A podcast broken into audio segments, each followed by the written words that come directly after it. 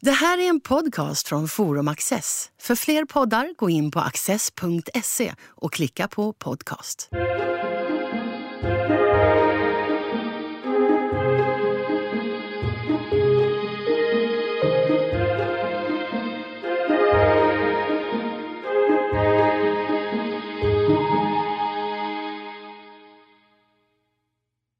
Kratos och Arché, vad betyder det egentligen? Fredrik Sixtensson är doktorand i grekiska vid institutionen för lingvistik och filologi på Uppsala universitet. Han berättar om hur forskningsarbetet går till när man studerar två grekiska ord. Fredrik Sixtensson, välkommen hit. Tack så mycket. Om man ska sammanfatta det hela enkelt så, så, så studerar du två grekiska ord. Hur kom du på idén? De ord jag studerade är eh, två grekiska ord för makt, arché och kratos. Och man kan säga att jag kom på den här idén för att, eh, ja, som de flesta som söker en doktorandtjänst så är jag väldigt stressad. Behövde komma på ett eh, avhandlingsämne innan ansökningstiden gick ut och då satt jag på Carolina Redeviva universitetsbiblioteket i Uppsala och eh, liksom grottade ner mig i Aristoteles egentligen. Alltså jag var intresserad av grekisk politik och eh, ja, bläddrade sida upp och sida ner för att hitta någonting spännande. Och då slog det mig, det, det, var en väldigt banal insikt egentligen, men det slog mig att de gamla grekiska politiska begreppen, eh, till exempel demokrati, oligarki, monarki, de, är, eh, de har som ändelse antingen här arki eller krati. Eh, det är två ord som betyder makt. Och jag blev, eh, det slog mig då när jag tittade på det här, vad är det egentligen som varför finns det två olika ord för det? Varför finns det två parallella system? Varför är det inte liksom strömlinjeformat att det bara är ett enda? Varför heter det inte oligokrati, monokrati, demokrati? Det är en extremt banal observation av så det började och då tänkte jag att okej, okay, det här kan vara värt att kolla på. Så skrev jag min ansökan och så blev den antagen. Så. Okej, så att vi pratar om två grekiska ord för makt. Jag tror att vi ändå behöver titta på var i historien vi befinner oss här. Hur, hur såg världen, den grekiska världen ut? Vilken tidpunkt i historien pratar vi om? I princip är vi inne i det som man kallar för den klassiska grekiska tiden. Och det är, eh, man brukar säga att den börjar 480 f.Kr. och slutar 323 f.Kr. Väldigt runda tal. Sådär. Eh, det är egentligen en tid då eh, eh man kan säga grekerna har precis fördrivit eh, perserna från Grekland. Perserna, det är det man ser i den här filmen 300 till exempel. De har kastat ut dem. Eh, och de har även kastat ut sina gamla tyranner. Och inför någon form av, så småningom ett statsskick baserat på ganska brett allmänt folkligt deltagande. Och etablera sig som den stora maktfaktorn i Medelhavet. Och så, där. så för ungefär 2500 år sedan, då är tiden Och vad betyder Kratos? Ja, alltså bortsett från att betyda makt eh, så betyder det också typ seger. Det betyder också styrka och sådana där saker. Alltså, Kratos säger liksom att eh, vinna över sina fiender i krig eller att ha övertag. Men det kan också vara verkligen som en fysisk förmåga. Att man så att säga man kan till exempel dra upp en båt ur havet med många mäns Kratos. Liksom. Väldigt, väldigt fysisk sån liksom, egenskap. Och det andra ordet, arché? Ja, det är lite konstigt. Alltså, det betyder också då, det betyder ju dels makt, alltså det är ett politiskt ord. Men från början verkar det faktiskt ha betydelsen början, alltså begynnelse. Eh, det har att göra med ord som till exempel arkaisk och sådana där saker. Alltså det, det är ja, archaikos på grekiska. Det är ett eh, liksom tidsord. Och då är det som är så underligt det.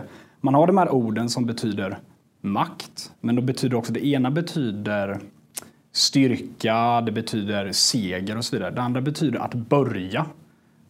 Eh, vad, hur har de här orden liksom kom, kommit att betyda makt? Är det säkert att de syftar på samma typ av makt? Vad är det för bild som ligger bakom egentligen? Det är sånt jag är intresserad av då. Så att säga.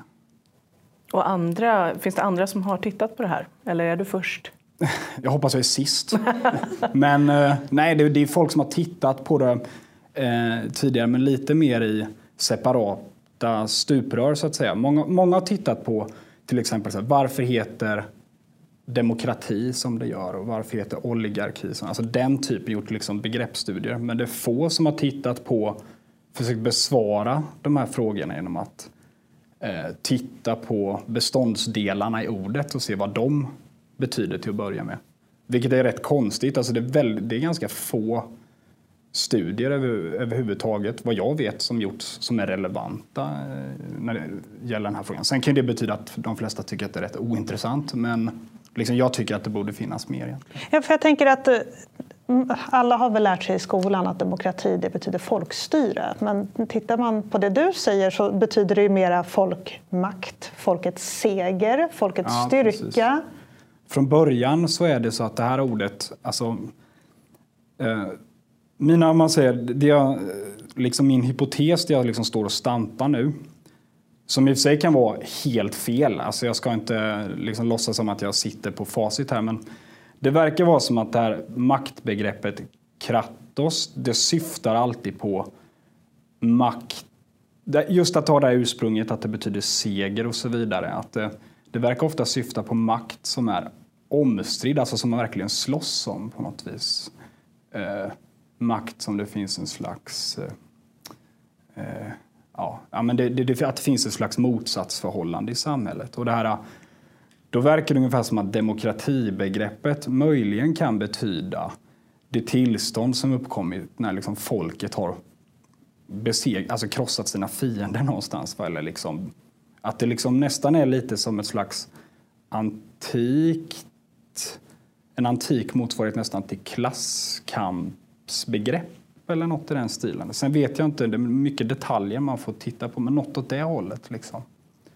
Hur går själva forskningsarbetet till när man studerar två grekiska ord på det här sättet? De flesta grekiska texter är väldigt väl liksom, de finns i databaser, digitaliserat och sådär.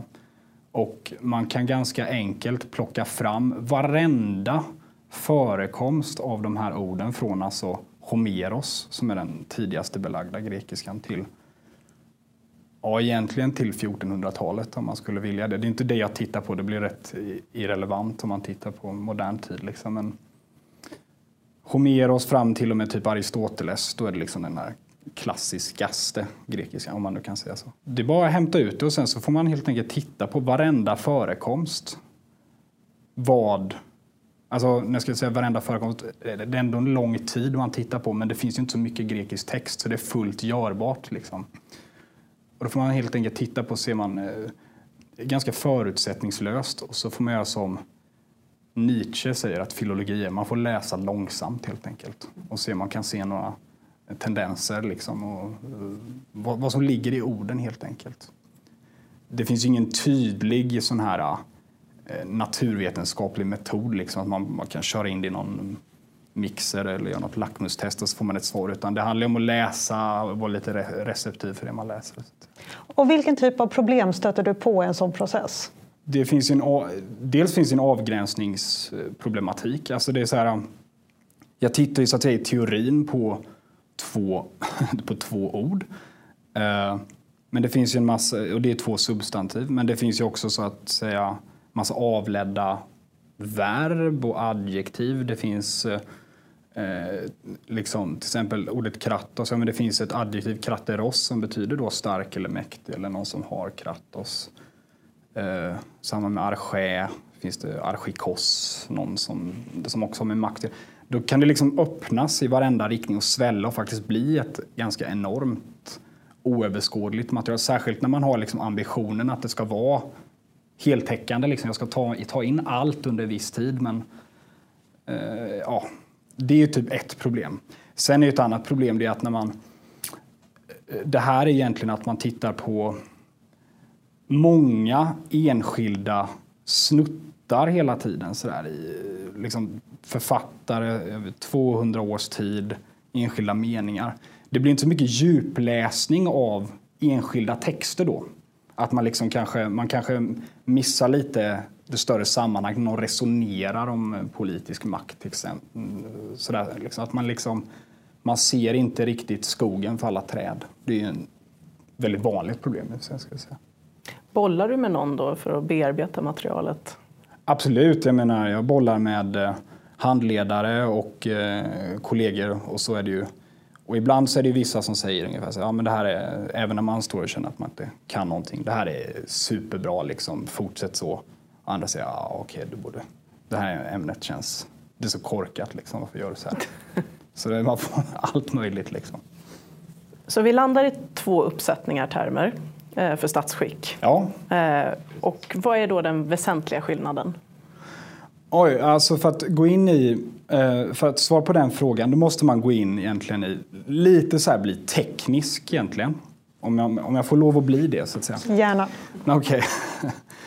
Det här ordet som be betyder, det här ordet arché som också betyder början.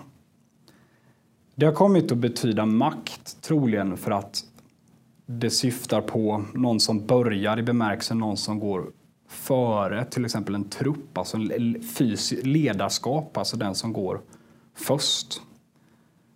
Och utifrån den här liksom militära betydelsen av ledarskap så kommer det också syfta sen på högsta makten.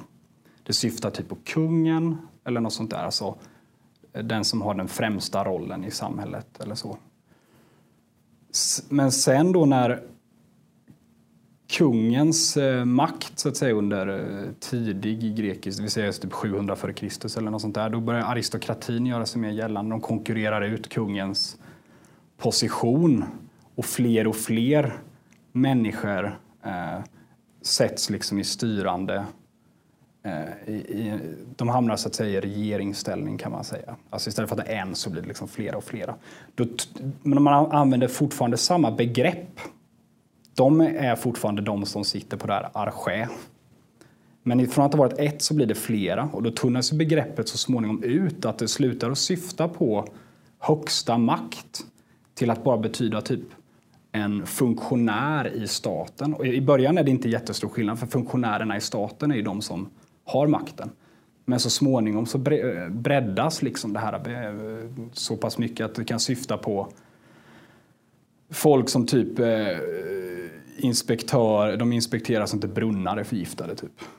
Folk som ser till så att man inte bygger balkonger ut över gatan, det är också ett sånt där, liksom, ja, men typ stadsbyggnadskontoret. Liksom.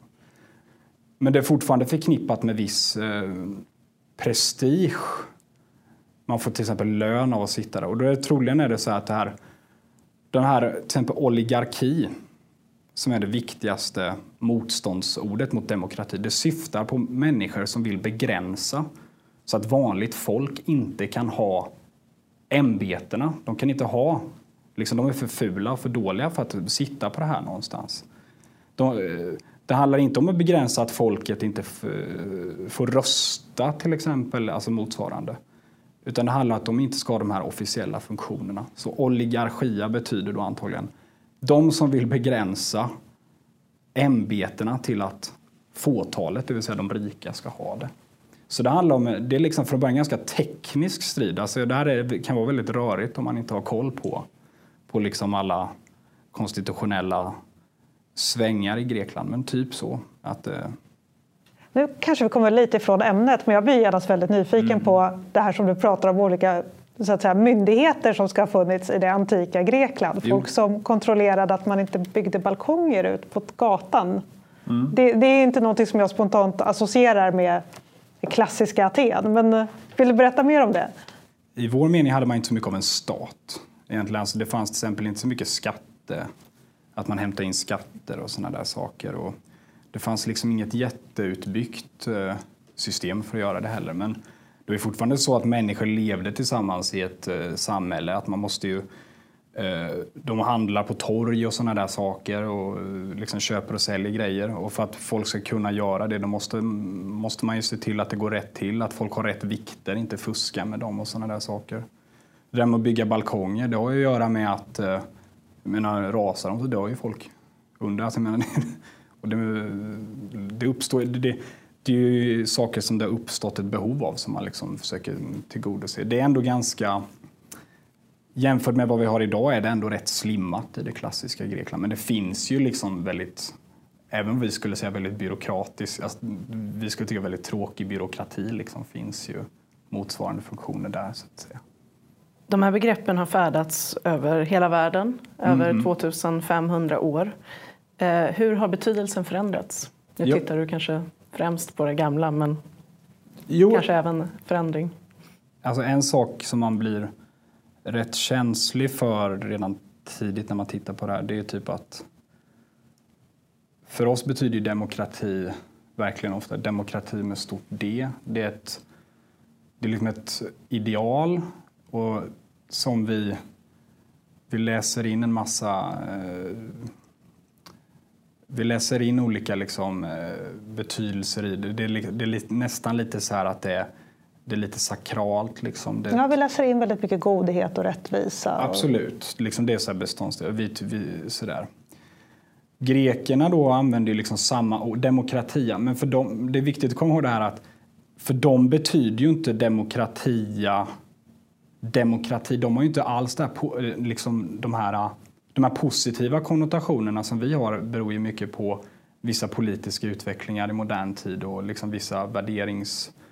Eh, ja, men på, på vissa värder, förutsättningar med våra värderingar. För grekerna så betyder det liksom ordagrant folkmakt. Och jag tror att man ofta, när man läser sig gammal historia, att man ofta vinner på att översätta det någonstans det För att folkmakt för oss är ett ord som vi har lite så här radikal eh, konnotation. Det låter, alltså folkmakt för mig, det låter ju ungefär som något eh, Eh, som någon så här trotskistisk kamporganisation eller något eh, i den där stilen. Eller något så här, några anarkister sysslar med det. Jag tror lite grann att det var ungefär lite den konnotation, alltså det fanns ju inte trotskism i antika Grekland, men liksom ungefär det att det var något som var farligt som eh, liksom, folk som var fattiga eller underklassen, de som inte var rika, sysslade med. K kanske lite att det motsvarar lite så populistbegreppet. Möjligen. Möjligen. Hur kunde det då uppstå? Jag tänker om det inte var som en positiv revolution, var kom den här demokratin som du ser den ifrån? Alltså själva begreppet? Ja, eller, hur, eller, ja begreppet och formen. Hur gick man från en annan styrelseform till demokrati? Eh, ja, eh, jag tror alltså under hela... Man hade ofta väldiga eh, problem med att det var att det fanns tyranner under en... Eh, alltså det fanns hela tiden maktstrider i, i de ledande skikten i antika Grekland. Va? Eh, och en en förklaringsmodell är helt enkelt att de började istället för att det var liksom en intern eh, liksom konflikt eh, som bara inbegriper de kanske 200-300 rikaste personerna i ett samhälle. Att eh, de också börjar så att säga, stödja sig på folkflertalet och liksom eh Eh, eh, lovar olika förbättringar och sådär för att liksom få dem på sin sida. Att det därifrån till slut så blir folket en sån maktfaktor i sig själv att de liksom kuppar bort allting. Men det här är lite grann utanför vad de historiska källorna kan svara på. Men typ, vissa andra tror att det så att säga nästan är tvärtom, att man har tyranner som folket blir arga på och liksom kastar ut. Men någonstans. Det, det finns dock en, en, annan, som inte så att säga en politisk förklaring, men en, en eh, lite mer sociologisk förklaringsmodell. Och det är att det är att det som har drivit fram politisk utveckling är hur militären ser ut och hur man försvarar sina stadsstater. Till exempel att de äldsta kungarna har blivit utkuppade av aristokraterna, de som utgör liksom kärnan i det som är hoplitarmén, alltså ja, men, återigen 300, de som slåss där i liksom, rustningar och på ett led och sådär. Men under tidig klassisk tid så blev eh, den stora förutsättningen för till exempel Atens makt var flottan. Flottan var det som de, dels de krigade med perserna med, dels det som de kunde hämta in liksom, pengar från sina allierade med. Det var så de kunde kontrollera, de hade olika lydstater och sådär. För att bygga en båt som är en trirem då, så krävs det ju liksom att många människor samarbetar för det är väldigt dyrt. Ehm, men det krävs ju också att man har en besättning. Och besättningen, man kan ju inte fylla båtarna om man inte låter typ fattiga, vem som helst personer sitta på båtarna. Folk som inte har någon egendom. Men när man också då, de tjänstgör på skeppen är det liksom väldigt svårt att argumentera för att de inte ska ha något att säga till om i staten. Det blir lite en man, en röst, ett gevär. Samma, var ju en sån paroll på 1900-talet man argumenterar för allmän rösträtt i Sverige. Egentligen att det kan vara samma typ av tendens. Då, va? Men man, det, är här, det här man laborerar med, man vet inte riktigt. Det är lite så på gränsen till, till men när, vi du, vet, liksom. när du säger argumentera för, varifrån kommer argumentationen? Uppifrån eller underifrån? Ja, nu snackar jag egentligen om hur forskarna argumenterar om det källhistoriska, alltså om, om källläget. Men det här är egentligen kan jag säga, det är en gammal bild. Alltså redan Aristoteles tror jag försöker förklara politiska utvecklingar. Så han, och det, han lever ändå ungefär 150 år efter att det har hänt. Liksom. Men att uppenbarligen redan då så har man den här han har den här synen på att ja, men när folket tjänstgör på båtarna, liksom, då är det, det, det, kan vara hundratals män i besättningen, så kan du, varje stat ha hundratals båtar liksom, igång. Då, då, då händer det, då måste de liksom in och bestämma, så att säga. Det känns som att ditt forskningsarbete får väldigt spännande förgreningar. Att du är, du är inne på nästan på lingvistik, på, mm. på historia och militärhistoria jag kan tänka mig att det är svårt att, att, att bara hålla sig inom ett område. Det måste vara en svårighet i forskningen och kanske också något som är intressant för just ditt forskningsområde. Absolut, alltså det, det slottar in rätt bra i olika grejer. Sådär. Men jo, det, det är jättesvårt. Alltså, från början var min tanke liksom att det skulle vara liksom hundraprocentigt lingvistiskt, liksom, att man bara tittar väldigt så här på vad betyder orden. Men liksom, det, språk handlar ju om en kultur. Liksom. Det går ju inte att komma ifrån det här. Alltså, men när, när man säger vad betyder ordet, då måste man ju förstå vad det betyder för människorna som använder det. De lever ju liksom, de är alltid inbäddade i samhällen. Det gör ju, alltså, det blir svårt att avgränsa det också av den anledningen. Så det blir, kan ibland bli väldigt splittrat det man håller på med. Liksom. Och hur gör du då för att avgränsa? Från början, den enda avgränsningen jag hade från början var ju egentligen då, jag ska titta på de här två orden, jag ska titta fram till fram till Aristoteles. Och det, låter som en, det, det är lite en så här godtycklig avgränsning men Aristoteles dör 323 f.Kr. Det är med honom man säger att den klassiska tiden slutar. Och det är ju liksom för att drar man ut tiden tillräckligt länge då slutar ju ord betyda saker. Alltså de får helt nya... De, de, de, det belyser ju inte längre en, liksom en viss situation. Det här är ju ord som används idag i grekiskan, i det moderna Grekland. Men det är inte, om jag åker till Aten och snackar med en grek så betyder det, det säger ju liksom ingenting om vad folk sa för 2500 år sedan. Har inget bevisvärde. Så från början hade jag bara den egentligen avgränsningen. Nu eh, vet jag inte riktigt. Det, det, alltså till, förr eller senare måste man bara sätta ner foten och säga jag slutar här. Och lite så. Men sätter du hela tiden de här orden i relation till vad de betyder idag eller kan du hålla det rent på dåtiden? Jo, eh, det... Att hålla det rent på dåtiden, det, det går absolut. Men det, man slåss hela tiden mot sin egen, liksom, eh, ibland då förförståelse. Alltså när det, kom, när det gäller just de här eh, specifika Arché och Kratos, då är det så, här, det är så, det är så tekniskt. Liksom, så då har man ingen, jag har ingen relation till Arché. Alltså innan det här då. Men jag tänker allting som följer med det. Ja. Alltså jag tänker till exempel att, som inser jag nu när vi sitter här och pratar, att demokratibegreppet, jag har ingen aning om vart det tar vägen efter det klassiska Grekland. Va, vad händer med begreppet under, under hundratals år efter tills vi helt plötsligt har plockat upp det igen? Som. Kom det tillbaka under renässansen? Vad, vad hände? Jag vet inte riktigt när, alltså exakt när det kom tillbaka vet jag inte, men jag kan i alla fall säga att Eh, Eh, det dröjde ju väldigt länge innan det blev liksom positivt. Jag tror att Alltså när, när liksom, ännu under 1700-talet och sådär, alltså, talar man liksom inte om demokrati som något positivt. Alltså, då, snackar man om, då snackar man om republik, eh, res publica. Eh, och det, det är inte riktigt samma sak. Det begreppet hade mycket mer av en eh, ja, det är också ett lite luddigt begrepp, men man kan säga att fram till 1800-talet så betydde nog demokrati oftast pöbelvälde i hur folk talade om det. Det, las, alltså det var väldigt laddat då för att då hade, var också den historiska erfarenheten man hade av demokratier, typ Aten och sådana stater, var att de, liksom, de misslyckades. Liksom. Eh, det gick inte bra för dem. Och alla de här stora kända filosoferna från eh, grekisk tid var också demokrati, alltså Platon.